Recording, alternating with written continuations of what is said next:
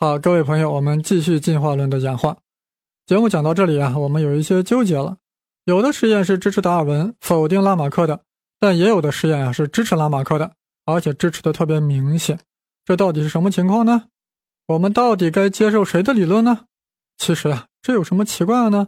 难道达尔文的理论和拉马克理论是水火不容的吗？好，我们再次回顾一下这两大理论，看看两者的关注点。拉马克关注的是生物的变异是怎么来的，比如长颈鹿的脖子是如何慢慢伸长的，而达尔文并不在意长颈鹿的脖子是怎么变长的，他操心的是脖子长的这个特性是如何在进化中被一代一代保留了下来，短脖子是怎么一代一代被淘汰掉的。原来咋回事？两者的关注点就不一样，那理论当然不一样了。其实我们仔细想想，会发现拉马克的理论里面，脖子长的长颈鹿一代代活了下来。这不就是有点适者生存的意思了吗？只是他没有明确的说出来而已，因为他只关注脖子是如何变长的。其实呀，达尔文并不反对拉马克的观点。达尔文觉得长颈鹿脖子变长这种变异啊，或许就是拉马克所谓的用进废退，也可能是随机变化，但这些都不重要。重要的是脖子变长的长颈鹿为何在进化中被保留了下来。由此，他提出了自然选择，适者生存。是大自然把这把大筛子，把不适合生存的生物给灭掉了，只留下了适合生存的长颈鹿。也就是说，达尔文更看重生物的变异是如何被保留下来的。他认为，在自然界能活下来并生出后代的个体，才能延续自己的血脉。有的生物变异是有利于生物生存的，这样的变异就在大自然的筛选过程中被选中，而不适应环境的就被淘汰掉了，成为了 loser。达尔文虽然承认遗传变异很重要。但由于生物本来就形形色色的，任何物种里的各个体之间都有高矮胖瘦等区别，已经有了足够的多样性，所以大自然呀，用他那只看不见的大手，说如何从这个生物宝库里选拔生物，就成为了决定生物进化的最重要的原因了。也就是说，在达尔文看来，自然界里众生物的多样性已经足够多了，足够高了，就算没有新的变异产生，也足够应对各种自然选择了。有很大的选择余地了。哎呀，说到这里，我们突然明白了呀，原来达尔文和拉马克呀并不抵触，他俩是互补的关系。过去啊，我们将自然选择与用进废退啊视作互斥关系，那完全是错误的，而且是一种逻辑上的错误。而达尔文的正确性，并不代表拉马克就是错的。好了，我们明白了，自然选择和用进废退都是进化的机制，两者兼容包庇，互相包容，并不抵触。就好比我们在分析历史发展的规律时候呀，有人认为历史的推动者是地理因素，有人认为呢是生产力是经济因素，还有人觉得是精神文化。其实三者并不抵触，可以共存。唯一要搞明白的是哪个因素最关键、最根本。所以啊，我们也想知道自然选择和用进废退哪个在生物进化中起到了更为重要的作用。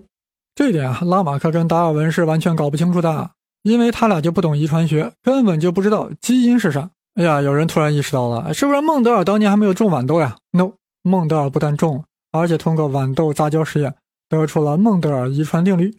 孟德尔和达尔文是同时代的人，但达尔文呀不认识孟德尔，也不了解他的工作。据说孟德尔曾经给达尔文还写过一封信，介绍自己的工作，但达尔文根本就没有拆开来看。其实我觉得呀，达尔文没有拆信看那是太对了。大家想想。一旦达尔文知道了孟德尔遗传定律，那达尔文肯定对自己的理论就没有信心了呀，心肯定就乱了呀。幸亏达尔文不知道孟德尔遗传定律，更不知道后来的摩尔根遗传定律。一旦遗传学出现，人们必然会从基因层面来研究进化论，那么新的理论啊必然会出现，要去挑战达尔文，挑战拉马克。在遗传学研究兴起后呀，人们发现。生物会自发地发生突变，从而改变适应环境的能力。那问题就来了：这些新发生突变对进化影响有多大呢？迪弗里斯和摩尔根啊，通过对植物和果蝇的研究，发现生物啊会自发产生变异，而这些自发的变异啊，可能会导致新物种的产生。这就是大名鼎鼎的突变论啊！突然就变出一个新物种。那么，突变论与拉马克、达尔文有啥区别呢？哎，首先啊，与拉马克相比。他们不认为变异是随着适应环境而产生的，而是自发的、随机的。这样说来，突变论不就和达尔文说到一起了吗？穿一条裤子了吗？啊，但还是有区别啊。比如，他们认为新发生的突变啊，对于进化来说很重要，而达尔文呢，虽然不否认会有新的突变产生，但是他觉得以往积累的生物群体的多样性已经足够大了，里面应该有生物可以适应新的环境。新的突变产生不产生呀？对于进化来说影响不大。尤其重大的区别是，达尔文是渐变的进化论，就是新物种形成呀需要较长的时间积累，逐渐发生变异的，是渐变论。而突变论，尤其是早期突变论。认为自发突变啊可以使一个物种快速获得新的性状，要不咋叫突变论呢？既然有这样重大的区别，突变论啊就要好好挑战一下达尔文。认为突变在进化中扮演了更为重要的角色，处于进化过程的核心地位。啊，虽然摩尔根啊也承认自然筛选的重要性，但坚信突变才是进化的最大动力。大家可以想想，遗传学的研究方式要比达尔文那时的研究方法高端的多了，严密的多，所以达摩尔根。直接就把达尔文学派打压了，把自然选择呀压制了。但是我这里又要转折了，数学家加入到遗传学的行列中来，发现情况不对啊。数学家干嘛的？搞定量计算的呀。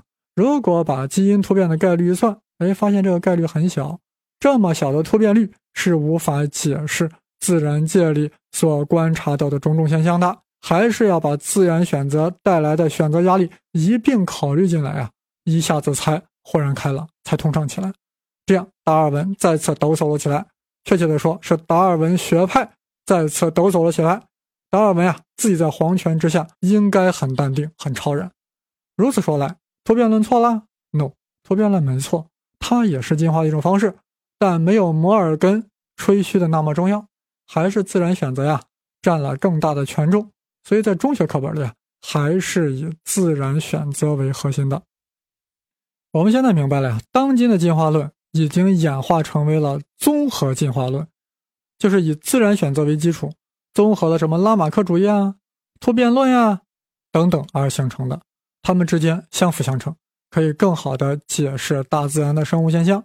哎呀，这好像就是进化论的完美结局了。关于进化论的争论啊，就要应该要结束了。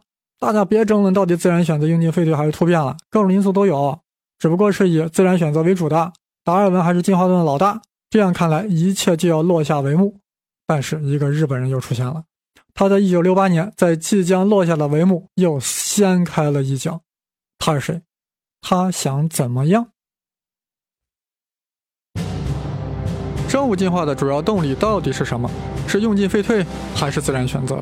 是渐变，还是突变？是适者生存，还是幸运者生存？进化论，论如其名，本身也在不断的进化、不断演化，波澜壮阔，起伏跌宕。时至今日，它还在进化之中。但我现在啊，要把这个日本人先放一放，缓一缓。先说两个美国人，两个古生物学家，在一九七二年提出的一个间断平衡论。达尔文所说的进化呀，是物种在自然选择下的渐进的演化过程。还是要远胜过突变论的。但是这两个美国人啊，通过大量的化石记录得出结论：大多数物种的形成呀，是在短时间内完成的。当然，这个短时间啊，是指在地质年代上的这个短时间。那么，一旦物种形成后，自然选择作用下发生的变异的确也有，但非常缓慢。大家听出来没有？这个间断平衡理论啊，就是要把突变和渐变结合起来。但突变在物种形成中是大角色、大主角。而自然选择呀，只是跑龙套的，听出来没有？这个间断平衡理论啊，就是在挑战达尔文。但更大的挑战呀，是在四年前，一九六八年那个日本人的挑战，他叫木村滋生啊，他一出手呀，就要单挑达尔文。其实呀，很多性状都是可以生存的，无所谓适者生存。哎，大家可别觉得木村在胡说，你看看我们自己，有单眼皮的，也有双眼皮，对吧？有高鼻梁的，也有塌鼻梁的。不都活着呢吗？那自然选择咋没有起作用呢？因为这些性状就无所谓适者生存，与我们的生存与否啊关系不大啊。如果木村啊仅仅是靠这些现象来挑战达尔文，那也就太低端了。他是采用了新的研究方法，是从分子水平来研究突变，结果发现大多数突变啊是中性的。啥叫中性的？就这种突变呀，不好也不坏，自然呀没啥好选择的，而且这些突变啊有的慢慢消失了。而有的呢，凭着一代又一代的随机漂变而保存下来了，这就是木村提出的分子进化的中性学说，简称中性学说。复杂些说就叫中性突变的随机漂变理论。核心词是中性。哎呀，中性在这里意思就是不好也不赖，就说大多数突变啊是中性的，自然选择对它们不起作用。自然选择呀，只是把极坏的突变淘汰掉了。这就意味着自然选择呀，适者生存在生物进化中啊，只是个小角色。那中性突变才是进化的主要动力。你达尔文在生物进化中是配角，人家木村滋生才是主角。在木村的理论里，大家尤其要注意啊，各种突变的保存与消失是随机的，不是什么自然选择。所以进化的途径和方向啊，大多数由概率所决定的。也就是说，是由生物分子的随机自由组合所决定，而与周围环境无关。也就是说，中性学说的出发点是中性突变。在中性突变过程中，哪一种变异能够保存下来，哪一种变异趋于消失，全靠机遇。这种随机的变动就叫遗传漂变，漂流的漂，变化的变，遗传漂变。现在啥感觉？随机漂变是不是有点量子力学的感觉啦？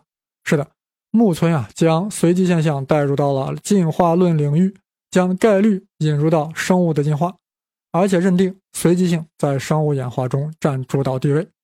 这对达尔文的挑战啊极为严重。大家知道，达尔文理论认为大自然的选择是定向的，是适者生存，可以说是决定论；而木村说，环境不做选择也能造成进化，而且大多数突变是中性的，尤其是这些中性的突变是否会保存下来，是否会生存下来，全都是随机碰运气的。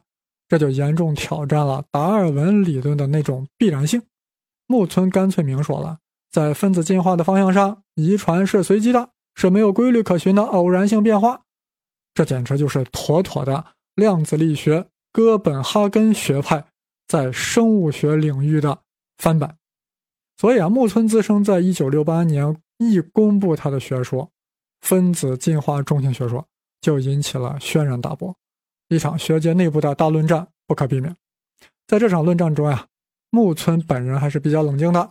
他认为自然选择啊是发生在物种水平上的进化，选择的单位是物种，而我的中性学说呀是分子进化论，是以基因及基因组作为研究对象的，所以选择的基本单位不是物种，也不是群体，甚至也不是个体，而是遗传的基本单位——基因。啥感觉？是不是那种量子力学适合于微观世界，而你呢，经典物理及相对论啊？适用于宏观世界，那么中性理论啊，适用于微观的基因演化，而达尔文理论呢，适用于宏观的物种演化。哎，正是基于这个思路，维护达尔文的学者们纷纷说了，其实木村和达尔文也不对立，他俩是针对不同层次的进化论，但进化论最终是不是要落脚到物种演化呀，而不是你木村的基因演化？那么生物进化的基本单位是种群，而不是基因组。所以，你这个中性学说呀，不过是对达尔文进化论的补充和完善。哎，咋样？信奉达尔文的学者反驳的时候也蛮有道理啊。哎，是的，学术争论啊会一直持续下去的。但我们的节目总要收尾，让我略微感慨一下啊。这个进化论的演化真是一波三折、曲折多变、几经反转，至今也未能达成一致。这就是科学。一个要不断向前摸索的伟大科学，这拉马克和达尔文都是在个体水平上谈问题，而突变论啊是在基因水平上说事儿，而中性理论已经深入到了分子水平。那以后进化论的研究是不是还可以进一步深入到原子水平、质子水平乃至夸克水平呢？甚至将弦理论引入到进化论？If so，生物进化。就是要更好的优化组合各种弦，让物种成为宇宙中最美的乐章。或许胡先生下次呀要讲一期生物与量子力学相结合的节目，欢迎大家耐心等待。配置 seven 虽然更新的慢，但一定会更新，更新一定会到来。或许你也有很多感想和说法、想法，欢迎入群和我们一起讨论。想要入群的朋友啊，可以先加我的微信号：v i c t o r s h E N G L I Z I，就是英语的 Victor 加生粒子的全拼啊。Victor 是我的英文名字，生粒子是我微信的昵称。加我微信号以后啊，然后我拉你入群。好了，本期节目呀就说到这里了，我们下期再见。